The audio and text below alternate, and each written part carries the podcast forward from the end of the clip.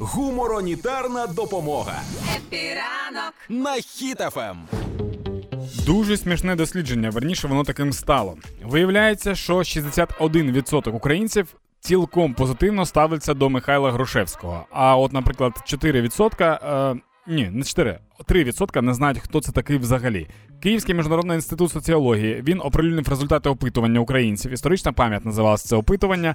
Е, серед респондентів е, 2004 дорослі жителі України, яких опитали протягом 19-27 січня цього року. Отже, яка тема? Тема така, що запитувала про історичні постаті, і люди казали, е, типу, чи класно вони ставляться до людини, чи погано, чи вони його не знають. Дуже цікаво, що е, якщо люди не знають людину, то вони кажуть, ну напевно, нормально. Тобто, в нас люди якось трошки змінюються і навіть не хейтять людей.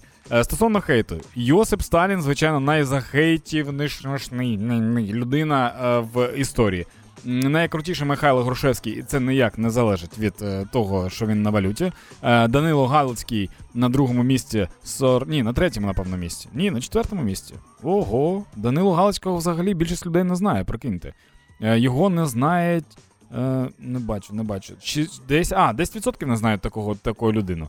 Е, тож треба трошки повчити історію. Тут серед опитуваних є Ярослав Мудрий, Чорновіл, Богдан Хмельницький, Левко Лук'яненко, Скоропадський, Мазепа, Шептицький, Таліга, Бандера, Шухевич і інші.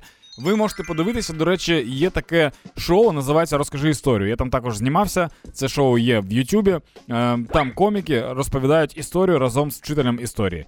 Це і легко, і інформативно. Можливо, вам зайде, і ви будете трошки більше знати про історичні постаті. Тим паче, що, ну, наприклад, зі мною випуск ми там розмовляли про Нестора Махно.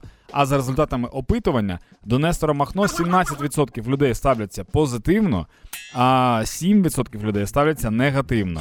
Скоріше позитивно для нього ставляться е, 37%. А м, зараз скажу вам скільки 9% взагалі не знає, хто це. Тож можете знайти е, шоу Розкажи історію в Ютубі, подивитися і, можливо, щось для себе нове винести. Епіранку.